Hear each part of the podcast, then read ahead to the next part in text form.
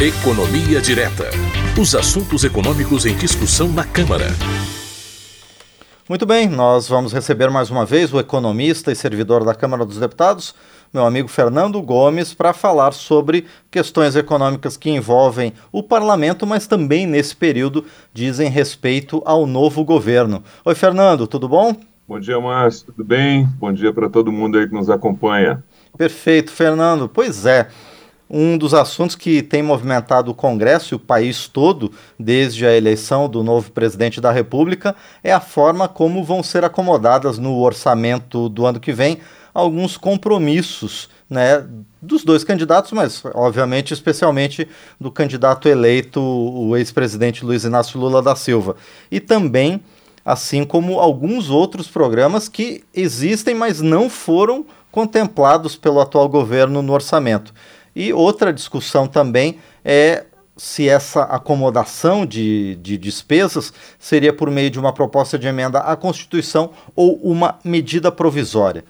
Bom, isso posto, Fernando, você pode explicar para a gente como é que estão esses números até o momento e qual seria o impacto da inclusão desses valores no orçamento? Pois é, Márcio, esse, como você disse, né, o assunto número um do país no momento, né, como é que vão ser acomodados no orçamento de 2023, essas demandas aí como a manutenção do programa do auxílio a famílias carentes, né, que é hoje chamado de Auxílio Brasil, mas que deve voltar a se chamar Bolsa Família, no valor de R$600 a partir do ano que vem. Como é que fica a concessão do aumento real para o salário mínimo e para as aposentadorias, a inclusão desse valor de R$150 por família aí que tenha filhos de até 6 anos, e tem também até a suspensão aí dos tributos federais que incidem aí sobre combustíveis, para a gente falar dos principais, em um orçamento que já apresenta uma previsão de déficit nas contas públicas para o ano que vem de 64 bilhões de reais, né?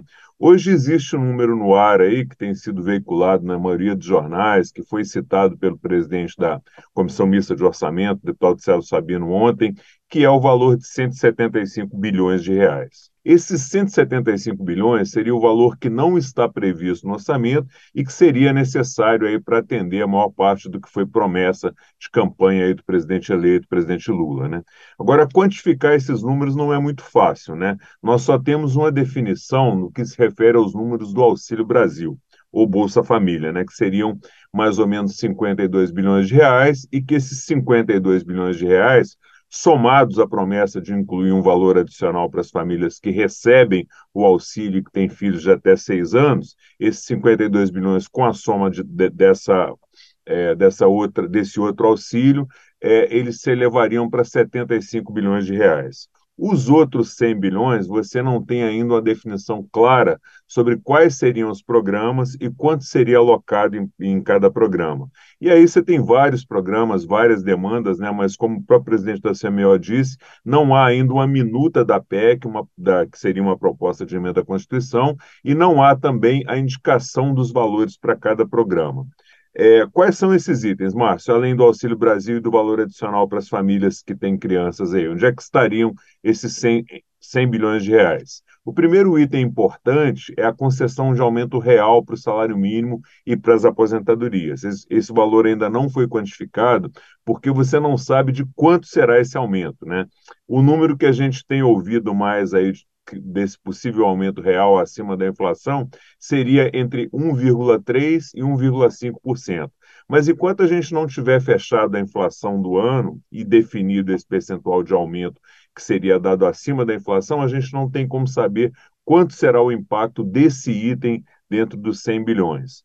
Outro item importante da pauta é a promessa de correção da tabela do imposto de renda, de modo que só quem ganha acima de R$5.000 passe a pagar imposto de renda.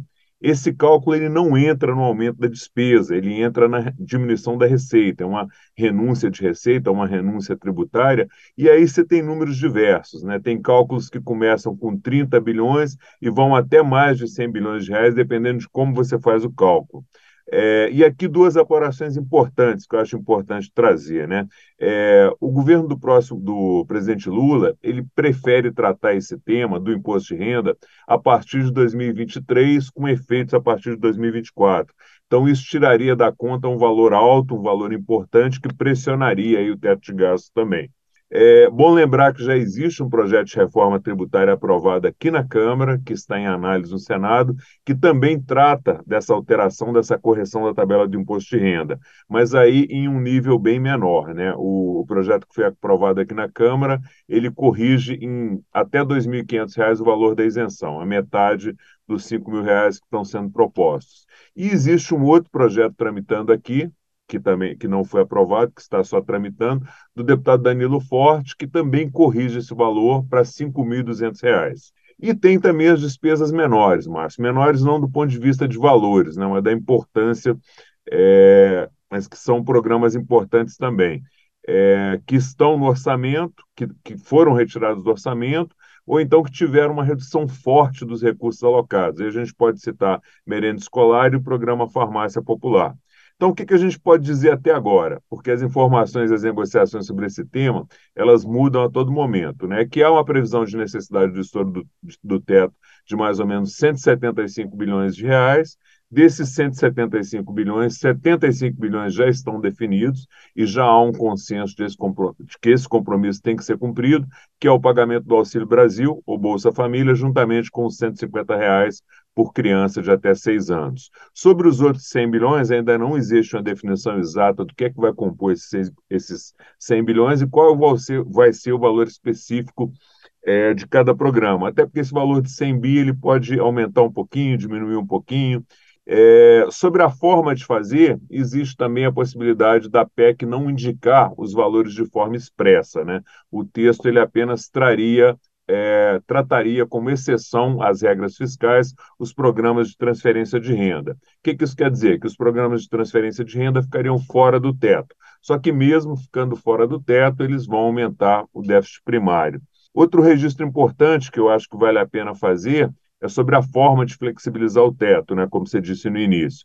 Falou-se em proposta de emenda à Constituição, que é um caminho mais complexo, mais difícil, que requer a aprovação aí de 3/5 de deputados e senadores em 2 turnos e que tem que ser votado, aprovado em todas as instâncias até o dia 15/12.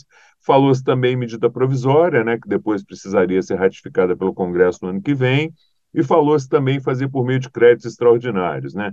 E até uma combinação desses 3 modelos. Mas até ontem, pelo que eu apurei, pode ser que mude depois, né? O que ficou definido é que a forma mais segura de se fazer esse estouro do teto seria por meio realmente da proposta de emenda à Constituição, que foi a mesma forma que foram feitas a aprovação do orçamento de guerra, no meio da pandemia, de quando foi aprovado o alongamento dos precatórios e também de quando se aprovou o aumento do Auxílio Brasil de R$ 400 para R$ 600 reais, e a criação aí do Vale Gás, do Auxílio Caminhoneiro e do Auxílio Taxista. Então, todas essas flexibilizações que a gente citou foram feitas por PEC, então a tendência é também que esse estouro do teto seja autorizado por meio de PEC. Falar nisso, esses recursos obviamente vão furar o teto de gastos, mas é importante respeitar o teto de gastos, ter responsabilidade fiscal? Como é que essa questão toda desses números que você passou para a gente afeta efetivamente a vida do cidadão comum? Vamos lá, Márcio. Vamos explicar aqui primeiro, para atualizar aqui quem nos acompanha, como é que se dá esse controle da dívida pública em linhas gerais e o que acontece quando a gente estoura esse controle. O governo, de uma forma geral, ele cobra impostos dos cidadãos e das empresas e ele usa o valor arrecadado para pagar as contas de manutenção dele, próprio governo, e fazer investimentos que melhorem a qualidade de vida da população, como investimentos em saúde, em educação, segurança, infraestrutura. Esses investimentos são para melhorar a vida do cidadão e também para melhorar a infraestrutura do país e dar aí melhores condições para as empresas de funcionar, para que elas possam crescer, aumentar seus negócios e gerar mais empregos. Quanto mais a economia cresce, mais as empresas crescem, mais impostos o governo recolhe e mais condições de investimento ele tem condições de fazer. Só que quando o país arrecada impostos e gasta mal, ele acaba gastando mais do que seria o razoável. Quando o país gasta mais do que arrecada, ele tem um déficit nas contas. E como é que você lida com esse déficit, com esse gasto maior que a arrecadação? Basicamente, são 3 formas. A forma mais correta, mas a mais difícil de fazer também, seria você cortar outras despesas. Aí você ajusta as contas. Arrecadou menos, corta gastos e equilibra as contas. Segunda forma, você criar impostos, né, para que esses impostos cubram o gasto maior que a arrecadação. Só que imposto o Brasil já tem demais e o imposto novo ele atua contra a economia, né? Ele encarece os custos de produção das empresas e as empresas acabam repassando esse aumento do imposto para os preços e o consumidor acaba pagando a conta. Aí você diminui o poder de compra das pessoas, menos pessoas compram e você acaba desacelerando a economia com esse imposto novo. Ou seja, criar imposto também não é uma boa alternativa. E aí sobra a terceira opção, que é a mais usada, né? O governo se endividar, aumentar a sua dívida para bancar o estouro das contas, que de forma simplificada, estourar as contas é exatamente você arrecadar menos do que o que você gasta. E quando o país se endivida e vai aumentando seu endividamento, qual a mensagem que ele passa para os credores, para quem empresta dinheiro para ele? De que ele vai ter dificuldades para pagar a dívida, de que pode haver uma inadimplência, um calote.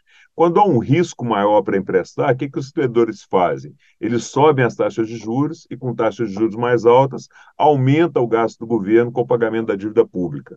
O orçamento público, ele é único, né? Então, quando você vai aumentando o gasto com dívida pública, o que acontece? Você diminui o valor do orçamento que pode ser usado em investimentos, em saúde, em educação, em segurança e em infraestrutura, que são estradas, telefonia, saneamento, ou seja, infraestrutura para dar condições do país crescer, das empresas melhorarem.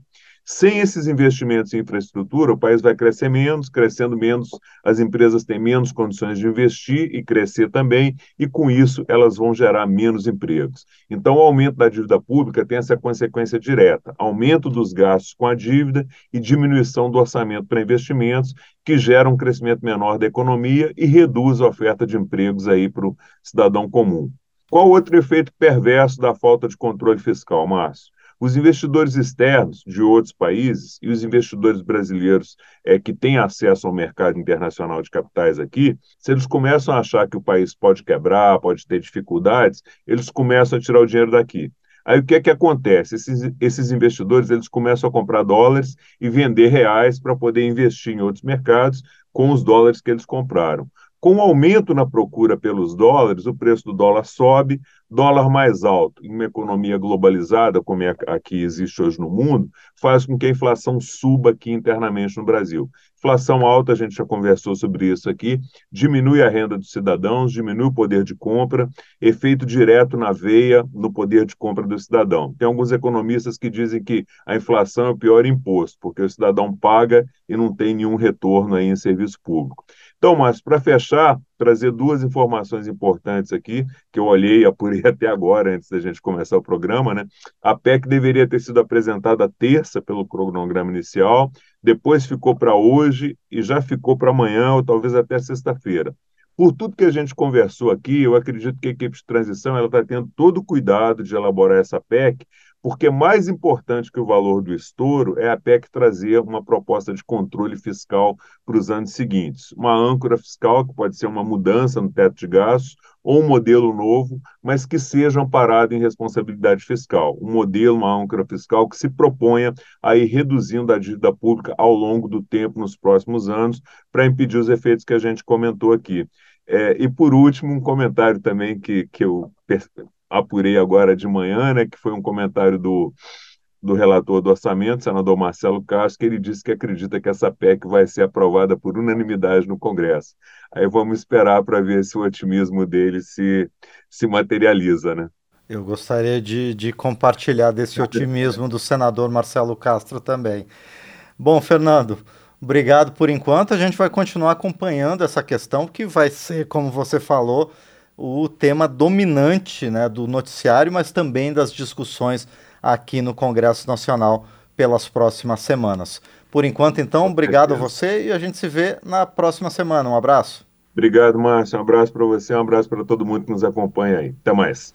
Muito bem, a gente ouviu, então, o economista Fernando Gomes, titular do quadro Economia Direta, que nos explicou essas negociações em torno de como vai ser possível cumprir os compromissos de campanha do presidente eleito Luiz Inácio Lula da Silva.